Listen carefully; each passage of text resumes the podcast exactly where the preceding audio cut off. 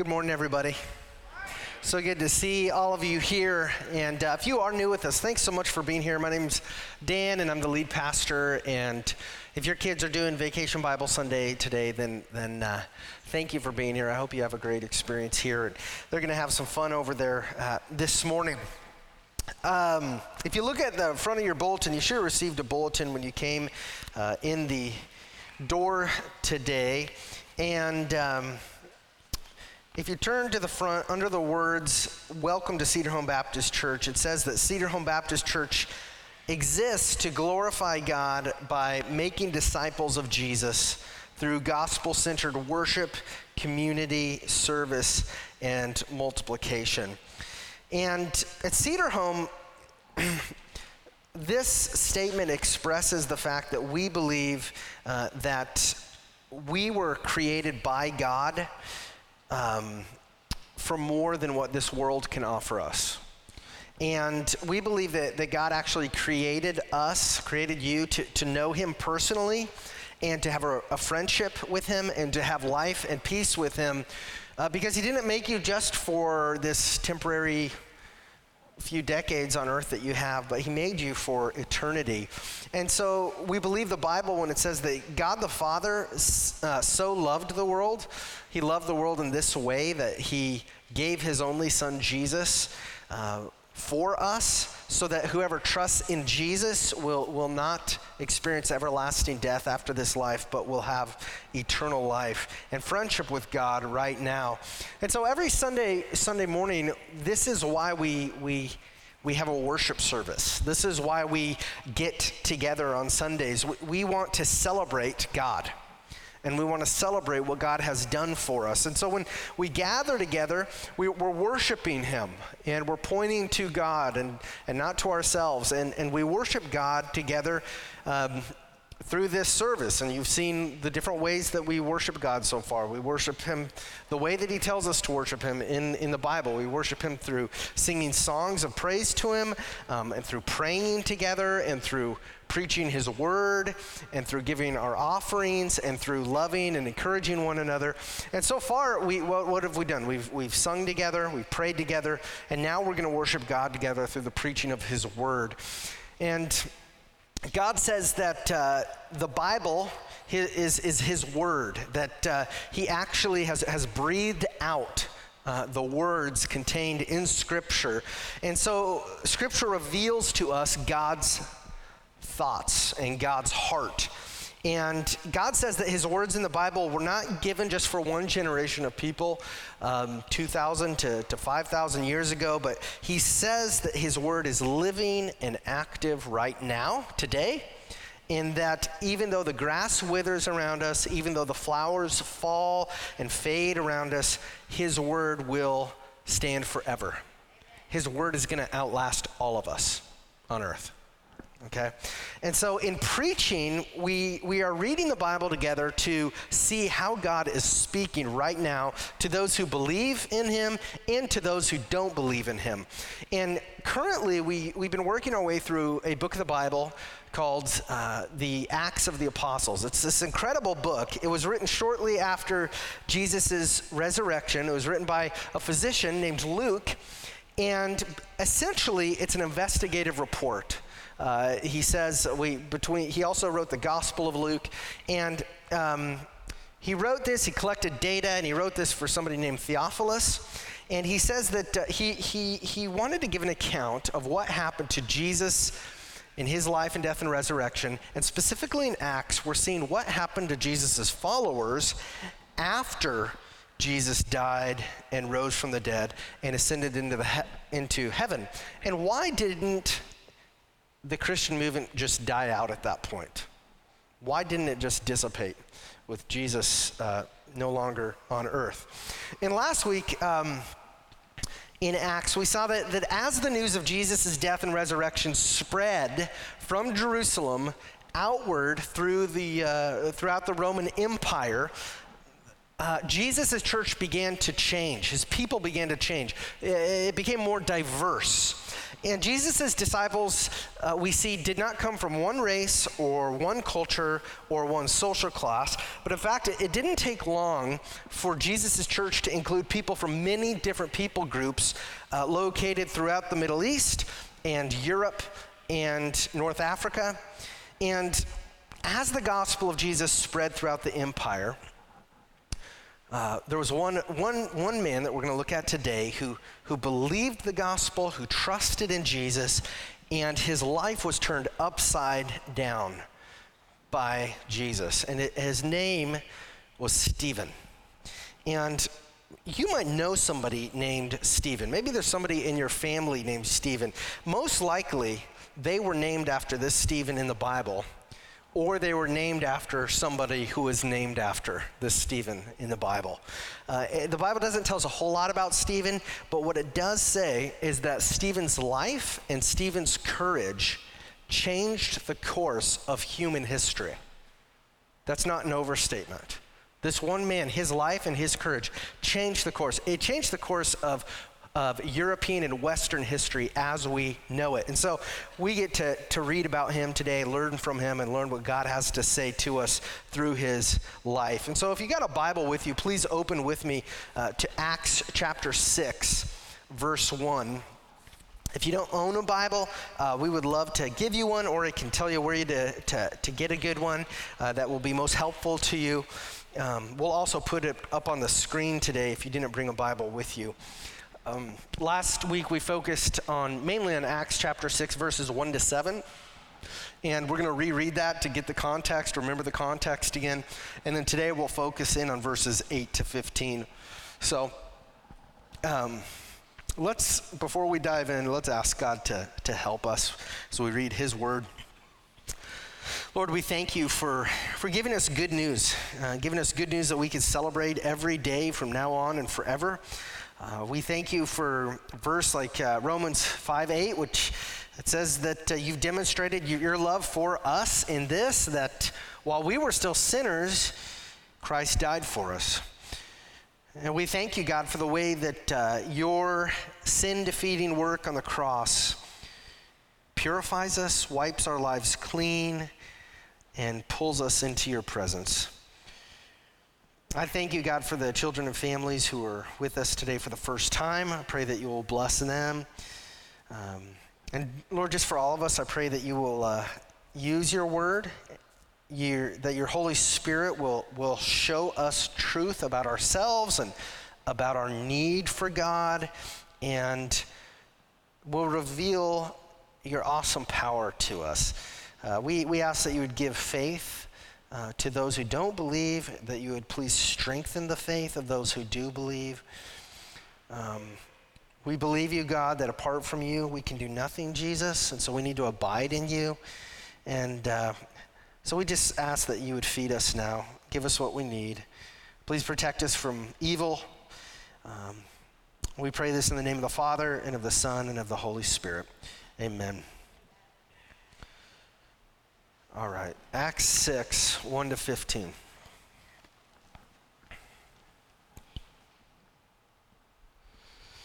Now, in these days when the disciples were increasing in number, a complaint by the Hellenists arose against the Hebrews because their widows were being neglected in the daily distribution. So, just real quick, the Hellenists were the uh, Jews from outside Jerusalem who had become Christians. And the Hebrews were the Jews from within Jerusalem who had become Christians. So now we've got these two different people groups coming together, okay? And the 12 summoned the full number of the disciples and said, It is not right that we should give up preaching the word of God to serve tables. Therefore, brothers, pick out from among you seven men of good repute, full of the Spirit and of wisdom, whom we will appoint to this duty. But we will devote ourselves to prayer and to the ministry of the word. And what they said pleased the whole gathering. And they chose Stephen, a man full of faith and of the Holy Spirit, and Philip, and Prochorus, and Nicanor, and Timon, and Parmenas, and Nicholas, a proselyte of Antioch. These they set before the apostles, and they prayed and laid their hands on them. And the word of God continued to increase, and the number of the disciples multiplied greatly in Jerusalem, and a great many of the priests became obedient to the faith. And Stephen, full of grace and power, was doing great wonders and signs among the people. And then some of those who belonged to the synagogue of the freedmen, as it was called, and of the Cyrenians, and of the Alexandrians, and of those from Cilicia and Asia, rose up and disputed with Stephen, but they could not withstand the wisdom and the spirit with which he was speaking. Then they secretly investigated men who said, or sorry, instigated men who said, We have heard him speak blasphemous words against Moses and God. And they stirred up the people and the elders and the scribes, and they came upon him and seized him and, and brought him before the council. And they set up false witnesses who said, This man never ceases to speak words against this holy place and the law. For we've heard him say that this Jesus of Nazareth will destroy this place and will change the customs that Moses delivered to us. And gazing at him, all who sat in the council saw that his face was like the face of an angel. This is the word of the Lord. So, the first time we hear about Stephen uh, is in verse 5 when the, the church of many thousand people now chose him to be one of seven men to oversee the daily distribution of food and money uh, to those Christians in need. And the first thing we learn about him again is that Stephen has a Hellenistic name, a Greek name. It's not a Hebrew name. And so, what this means again is that Stephen did not come from Jerusalem. He came from the Jewish diaspora outside of Jerusalem. And Stephen was essentially the product of the apostles' missionary efforts to take the good news of Jesus to all people groups of the earth. And the fact that he was a Hellenistic Jew is going to have more significance here as we continue to read. But right off the bat, Stephen's introduced as a man who is exceptionally anointed by God. Um, verse 5 says that Stephen was a man full of faith. This, this means that Stephen boldly put all of his chips on Jesus. He trusted Jesus with all his heart. He trusted in Jesus with all his heart. Uh, he believed Jesus was God. He believed that Jesus did die in his place to suffer for his sins. Uh, Stephen believed that Jesus rose from the dead and that he did ascend into heaven and that he, he was still alive in heaven. He believed Jesus' words. He believed that his promises were true. He said that what Jesus says is going to is gonna happen is actually going to happen. And he believed in the power and the ministry of the living God. And so for Stephen, life was now for him about knowing Jesus and knowing his power. And death for him was going to be gain because he'd finally be with Jesus in the flesh in heaven.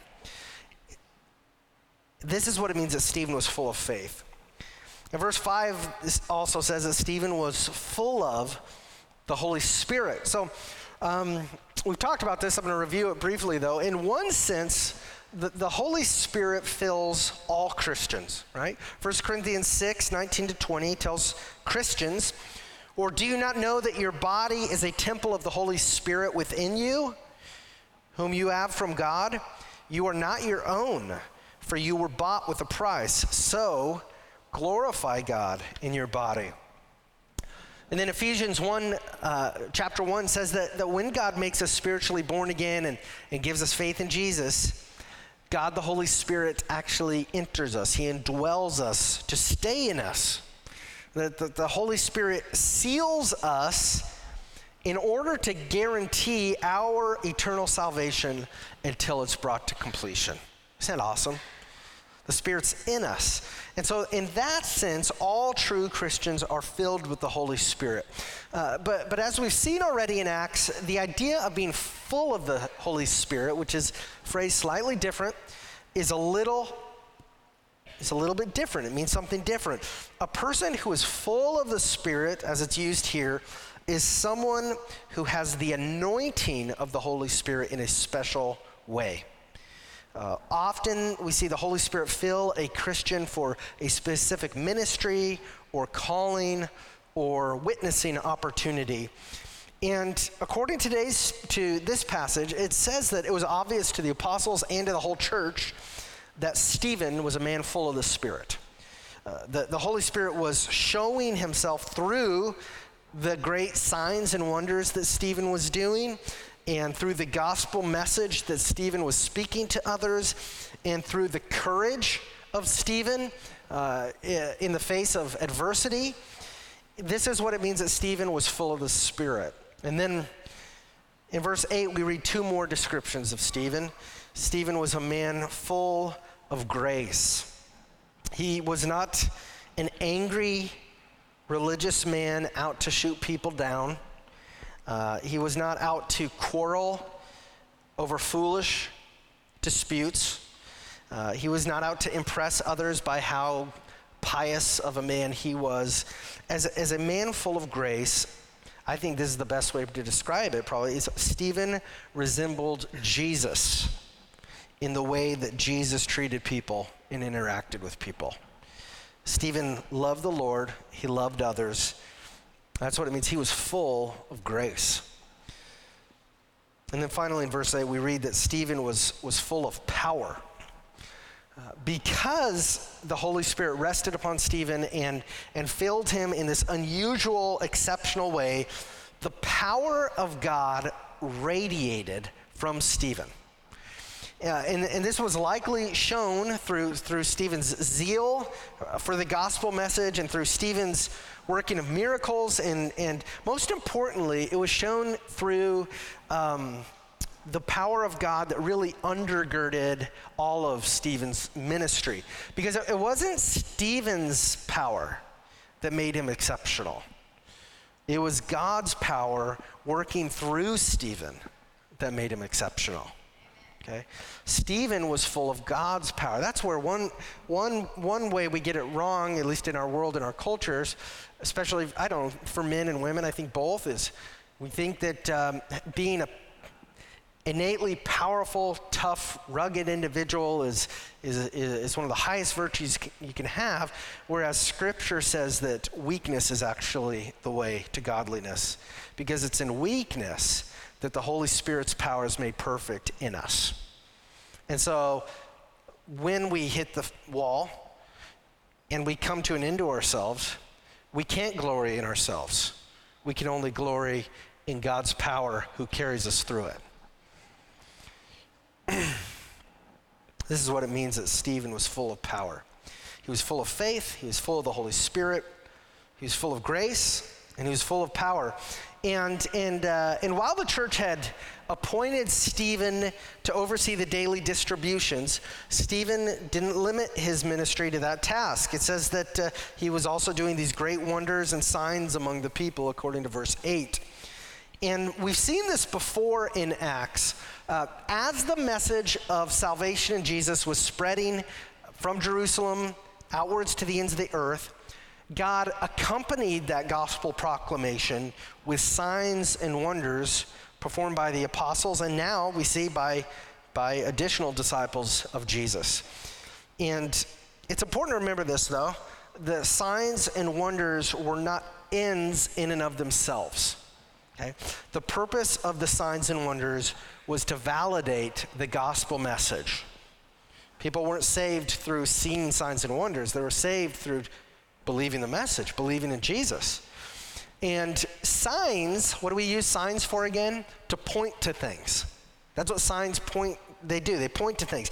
And these miraculous signs that, that Stephen was doing pointed to Jesus. They pointed to the truthfulness of the gospel. They pointed to Jesus' power over life and death. And, and, and, and, they pointed to the fact that although Jesus was in heaven, nobody sees him physically, Jesus' transcendent power was still actively working on earth through the ministry of the Holy Spirit. And so in Stephen's life, we see this, this beautiful partnership between the preaching of the gospel and the performing of these signs and wonders. And the signs and wonders aren't what got Stephen into trouble, it was the message he preached. And that's because, in general, people don't have a problem with a person doing nice things for others. Uh, people don't have a problem with acts of kindness. But people in general will have a problem hearing that Jesus is the way and the truth and the life and that no one comes to the Father except through him. People are going to have a problem with Jesus' own words that he said about himself. That's where the rub is. And um, so we read in verse 9 then some of those who belonged to the synagogue of the freedmen, as it was called, and of the Cyrenians and the Alexandrians, and of those from Cilicia and Asia, rose up and disputed with Stephen.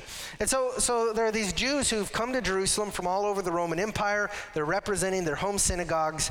And as they watch Stephen do healings, as they listen to him speak about Jesus, says several of them rise up against Stephen because they don't like what he's saying. And they started to dispute with him about his message. Now, it's kind of ironic that these men disputing with Stephen were all Hellenistic Jews. They were Greek Jews who had come from different places throughout the Roman Empire, just like Stephen had. They had a totally different reaction, though, to this gospel that was coming to them. Some scholars think that some of these men may have actually even known Stephen before he'd become a Christian. Maybe they'd even been members of the same synagogue.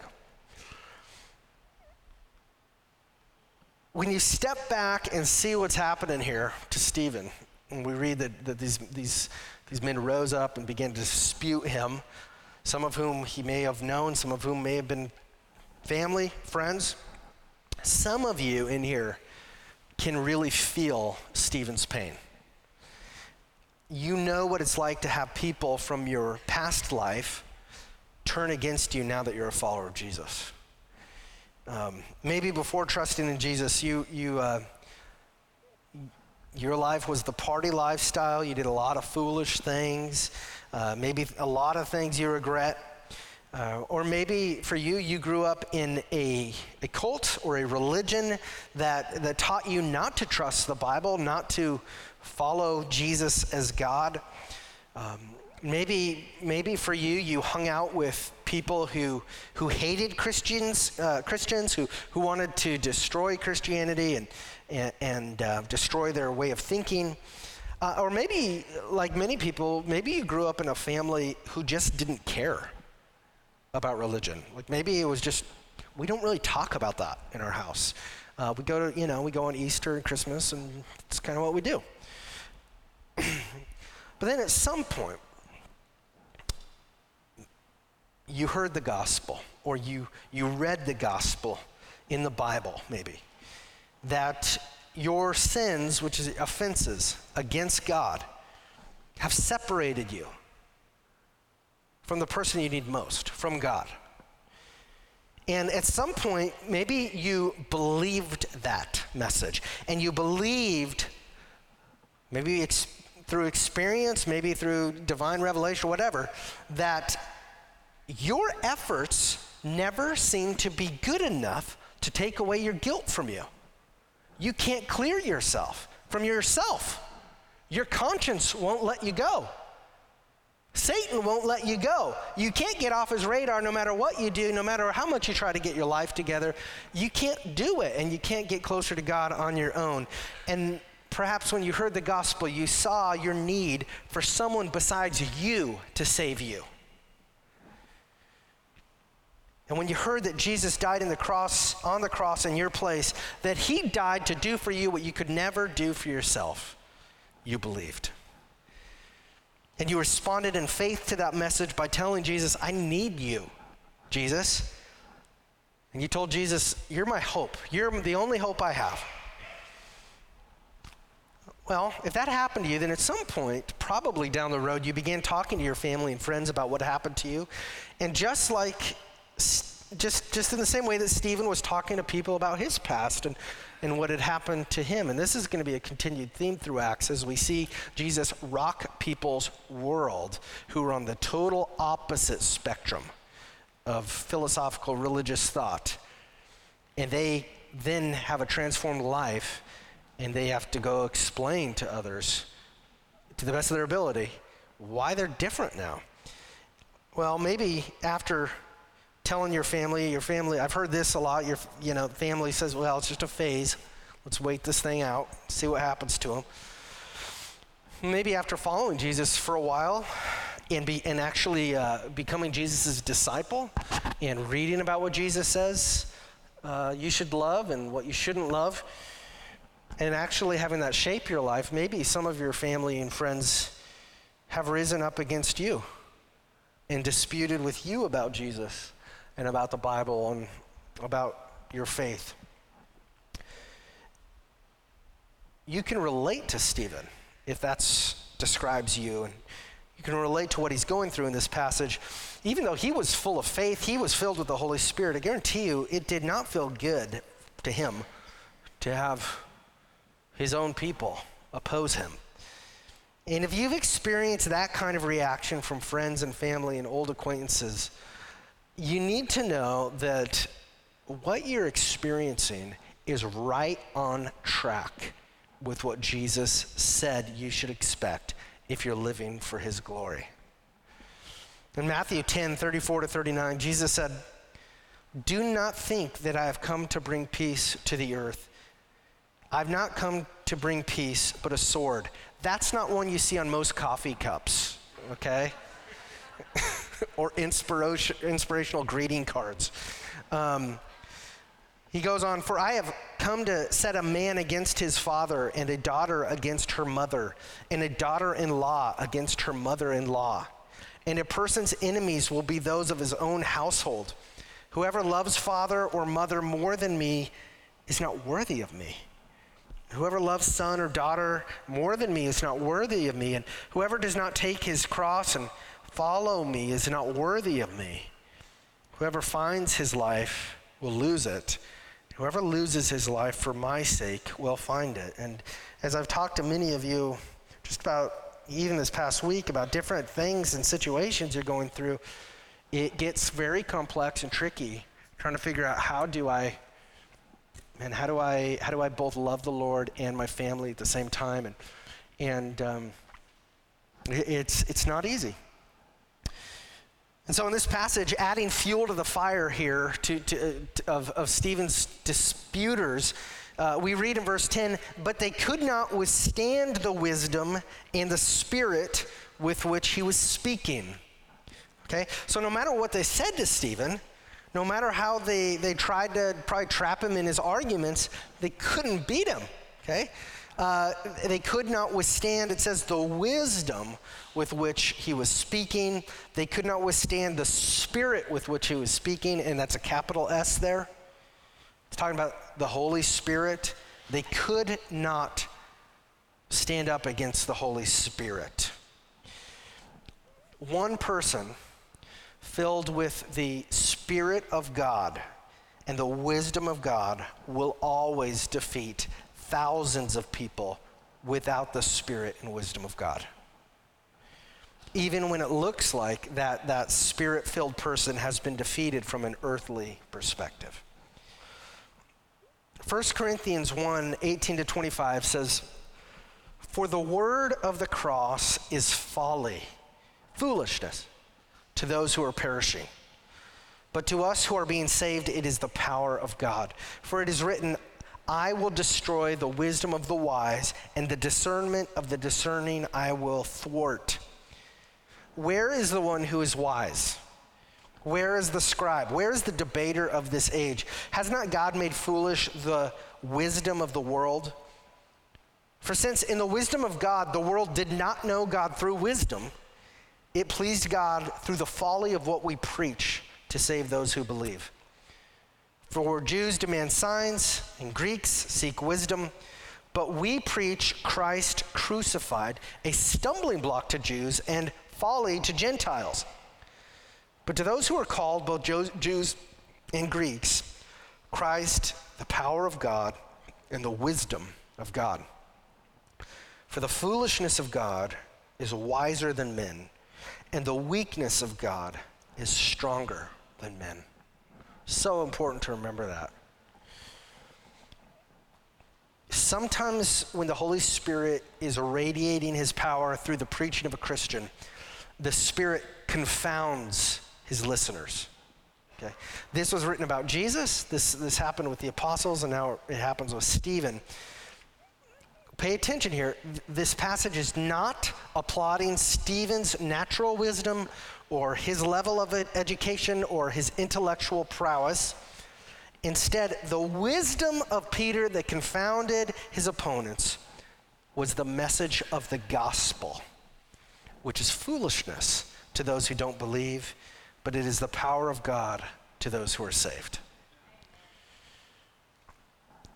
And when you begin to talk about the cross and the blood of Jesus and Jesus being the Lamb of God, the only Lamb of God who can take away our sins, if you've been in conversations with people who don't believe that, including some of us here before we were Christians, you know that you can get a very uh, belligerent response. it can get heated. And that, that, that, that, I was talking to somebody this week who, who just, it was, it was bizarre. They were having a conversation with somebody, then they started talking about Jesus, Jesus. It was like that person snapped, just like that. It's because there's spiritual warfare going on. The Bible says that Satan blinds the eyes of people so that they can't see the glory of God in Jesus Christ. Satan does not want people to see Jesus. Satan wants people to go with him to hell. Okay? Um, in this passage, Stephen's opponents decide here that if they can't defeat him, then they're going to destroy him. And so verses 11 to 12 say, Then they secretly instigated men who said, We've heard him speak blasphemous words against Moses and God. And they stirred up the people and the elders and the scribes, and they came upon him and seized him and brought him before the council. So, as disgruntled people often do, these men go round up more people to add to their disgruntled party. And so they added more men secretly, it says, who started saying, Stephen is a blasphemer. His message is against Moses. His message is, is a, it's against God himself. And then it says Stephen's opponents intentionally stir up the crowds in Jerusalem, these crowds of people. They get into a frenzy along with the Jewish leaders until they physically grab Stephen and they drag him to the court, to the council, the, the Sanhedrin. And the Sanhedrin was the supreme court of the Jewish people. It consisted of about 70 key uh, Jewish leaders. To, and they, they, they took Stephen there to decide what to do with him. Now, as we see over and over again in the book of Acts, when disciples of Jesus are hated for their message, when they're, when they're argued with, when they're persecuted, when they're even killed, it does not mean that they are in the wrong or that somehow they've witnessed poorly about Jesus. On the contrary, it could very likely mean that they spoke accurately about Jesus and that they did that in an admirable way with courage and love, kindness. And the exact same truth, uh, the exact same thing is true today. If we see a rise of Christians in America being taken to court for believing what the Bible says, we should not be surprised. If we see a rise of Christians in our country going to jail for holding to Jesus' teachings, we shouldn't be surprised. And if I'm not, I'm not saying this like doom or gloom, I'm not prophesying, I'm not saying, I'm saying this is reality if God forbid we see a rise of Christians in our country being killed for faith in Jesus, we shouldn't be surprised. And this is why. Because it happened in the first century, it's happened over the two, past 2,000 years in the greatest governments and countries throughout the world, and it's happening right now all around the world. Boy, I was in, when I, I was in London uh, a few weeks ago. I didn't realize London is 3% Christian now. You know that? I mean, this is where the Apostle Paul wanted to go preach the gospel. This is where our Christian heritage comes from, from Europe. It's 3% evangelical Christian at this point. And uh, it's a post postmodern culture. And we want to pray to God that we don't become that way. We want to pray for our leaders and for our government that our country would flourish and turn our eyes to God and honor Him. This is what we know though being persecuted for our faith is not the worst thing that, that could happen to us. Okay? It's not. Going to hell after this life for all eternity is the worst thing that could ever happen to us. It's the worst thing that could ever happen to our kids. And when that reality shapes our lives, when we really believe that, and that conviction shapes the way we live, we, we are willing to endure persecution because we love the Lord more than anything, and because we want to see others be rescued by Jesus too and not go to hell. We want that even for our persecutors. In the Bible, if you read the Bible, Jesus is actually more concerned with the way that we as Christians respond when we're persecuted than he is concerned with rescuing us from persecution. I mean, Jesus tells us to pray for those who persecute us. Uh, he tells us to love our enemies. He tells us to correct our opponents with gentleness and respect, to respect our opponents, to be respectful, to, to speak gently, kindly to them. And, and I think that for us in this room and for, our, for Christians in our country, one of the greatest needs in our society today is for people to learn to have civil conversations about issues they disagree about. Um, as one of our elders, Gary Williams, often puts it, we need to learn how to disagree without being disagreeable. And as Jesus' disciples, we've got to work hard to lead the way in civility. You can't expect people who don't love Jesus or people who, who, who haven't been born again to demonstrate this, the fruit of the Spirit, right? The, we, we, we, we, we must not enter into debates without praying for the Lord's help. Uh, we, we can't get caught up in quarrels for the sake of quarrels. It doesn't take any spiritual maturity to do that. We, we must resist the temptation to be filled with rage toward those who disagree with us. Jesus is so radical that he actually frees us to love those who hate him. That's radical. And Christians should be the ones held to a higher standard as the ones who display Christ's love. Uh, we should be the ones seeking to be filled with the Spirit and seeking to display the fruit of the Spirit of love and joy and peace and patience and kindness and goodness and gentleness and faithfulness and self control. And, and those fruit reveal themselves in the way that we interact with other people. And so we've got to be careful to protect our witness and the credibility of the church by the way that we dialogue with others about really important issues. Um, and so, real practically, I would say if, if you are having a lot of heated conversations, which praise God, we live in a country with free speech, we get to. But if you're, if you're having a lot of heated conversations publicly, or on Facebook, or on social media, use extreme caution if you consider yourself a disciple of Jesus because you're representing Jesus to the world. People aren't necessarily going to remember everything you said, they're going to remember how you say it. And there's a proverb that says, Where words are many, sin is not absent. So be careful. Let's be careful as Christians how we interact with others. Um, after seizing Stephen here and, and bringing him before the council of the Sanhedrin, we read in verses 13 to 14 and they set up false witnesses who said, This man never ceases to speak words against this holy place and the law. For we have heard him say that this Jesus of Nazareth will destroy this place and will change the customs that Moses delivered to us. And so, and so they, they, they take it a step further here. They're, they're setting up false witnesses now who are lying to the Sanhedrin, who testify that Stephen won't stop talking bad about the temple and the Jewish law. Uh, they say that Stephen keeps saying that Jesus is going to destroy the temple and he's going to change all the customs that Moses wrote down in the Torah. Now, next Sunday, um, we're going to, God willing, look more closely at these accusations and, and how Stephen responds to them. But I want you to look closely here. You, when you read this, do you see a trend happening here? with, with people, men appearing before the Sanhedrin. This is the fourth instance in the past year that we've read about someone being wrongly taken to the Sanhedrin to be judged. In this trial, specifically Stephen's trial, looks very similar to Jesus' trial.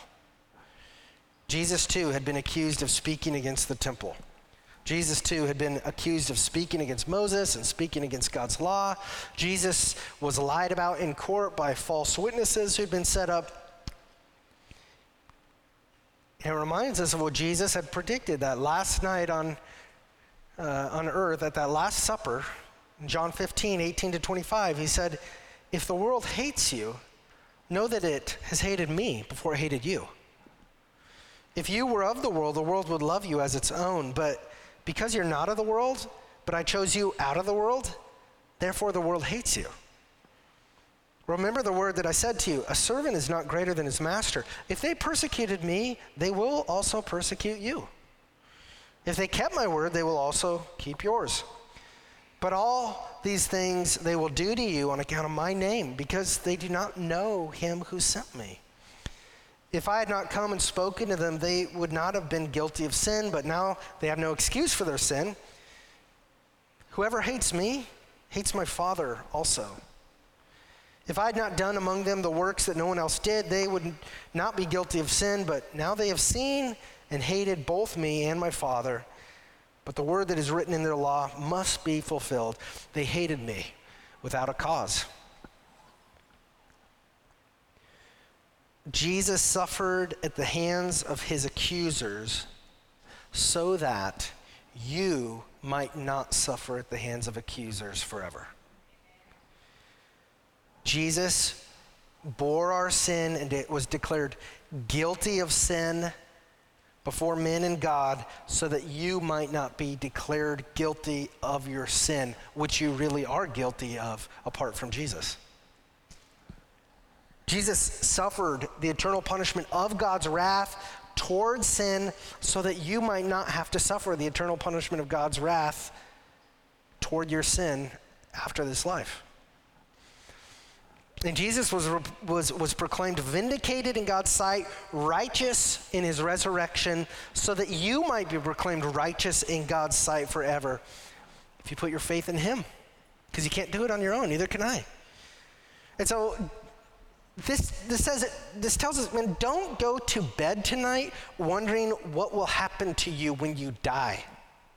You don't have to. Don't, don't go leave this place today. It's like, oh, well, we listened to a guy talk for 40 minutes. Now we're back to life. Who wants to go get some hot dogs or go eat, eat it? You know, it's like, God brought you here for a reason. Listen.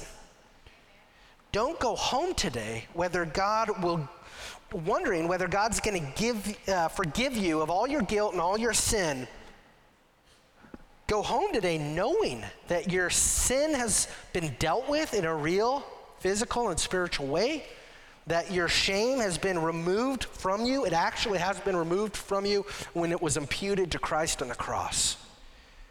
Go to bed tonight knowing that you're saved and you are safe forever because you're covered by Jesus. And you can know that if you trust in Him. it's not by figuring out, getting your pad of paper out, figuring out how do I get my life together so that one day I can be saved. You trust in Jesus that you can't do it on your own and that He did it for you.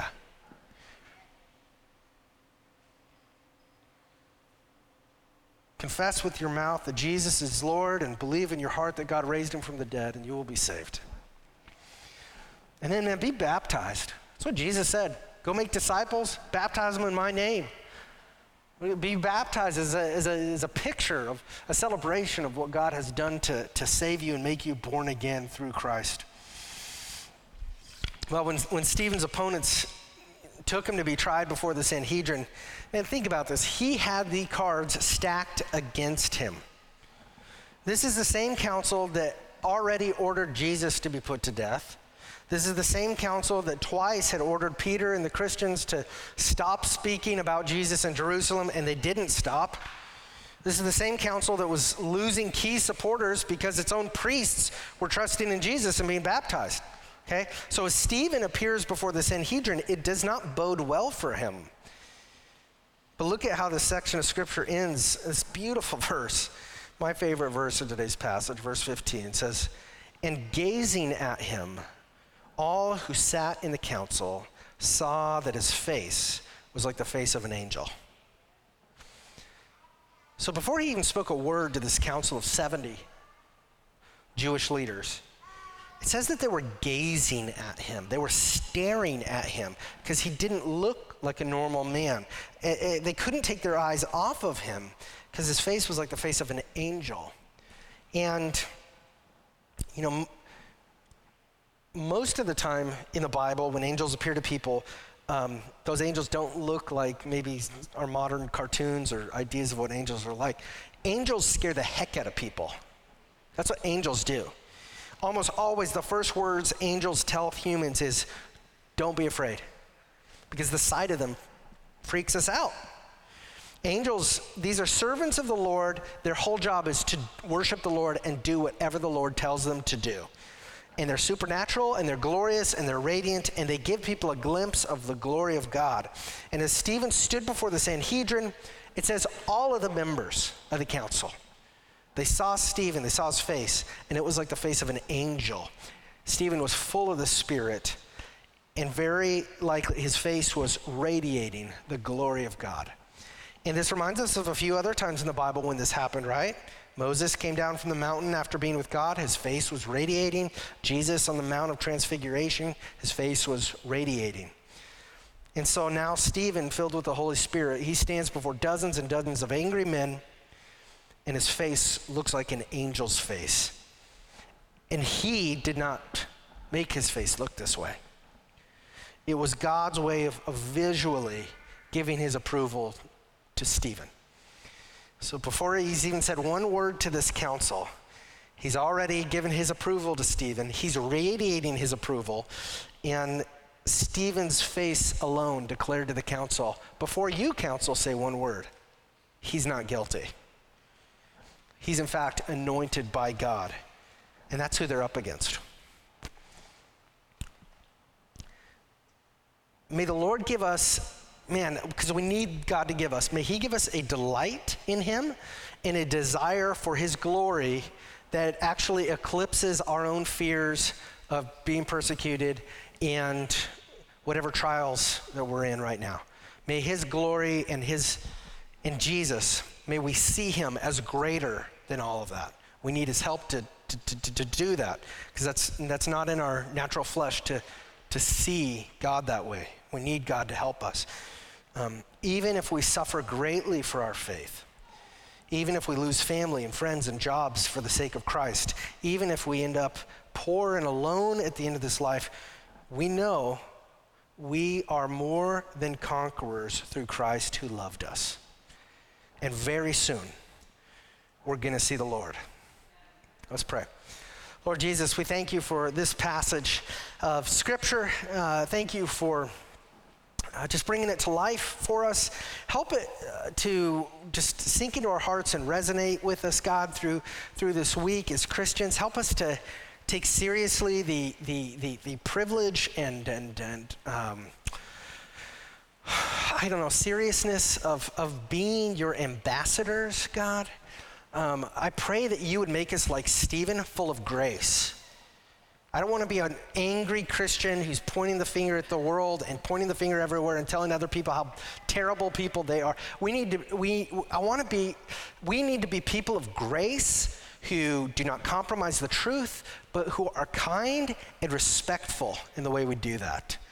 And that is not in our flesh naturally to do that. And we get defensive of you, Jesus.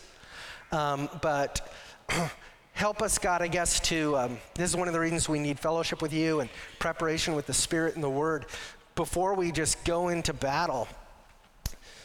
Conversations, whatever that looks like, help us to prepare and to realize uh, it's a sweet thing. You know, it's a sweet kind of little thing for us to think we have to defend you, but you're the lion of Judah and you can defend yourself really well. And we thank you for that, and we want to we want to be part of defending you. But help us just to love others, to tell them that Jesus loves them, that they can be saved by repenting from their sin and turning to Him.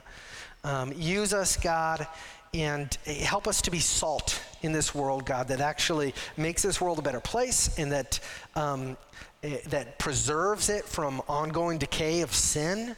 Um, and just use us for your glory, God. Help us to speak the truth with love. And for those, God, who, who, who, who don't believe this message, I, I pray that um, because this is serious stuff, they would really wrestle with it. That they, because all of us have to. All of us have to wrestle with okay, so what happens when, when I'm done here on earth? What happens that moment my heart stops and my brain stops? What, what, what happens right now in, in, in the loneliness and brokenness of my life. Where is God? How do I make sense of these things? And um, Jesus, as your followers, we believe you're the answer to all of those things. Um, that you've, uh, while you don't give us all the answers about why everything happens in our lives, we do believe that you are the only hope of the world. You're the Lamb of, the God, Lamb of God who took away the sin of the world, and that you deserve all glory and honor and praise. And we just thank you that you call us to enjoy that salvation with you and in you. We pray this in Jesus' name. Amen.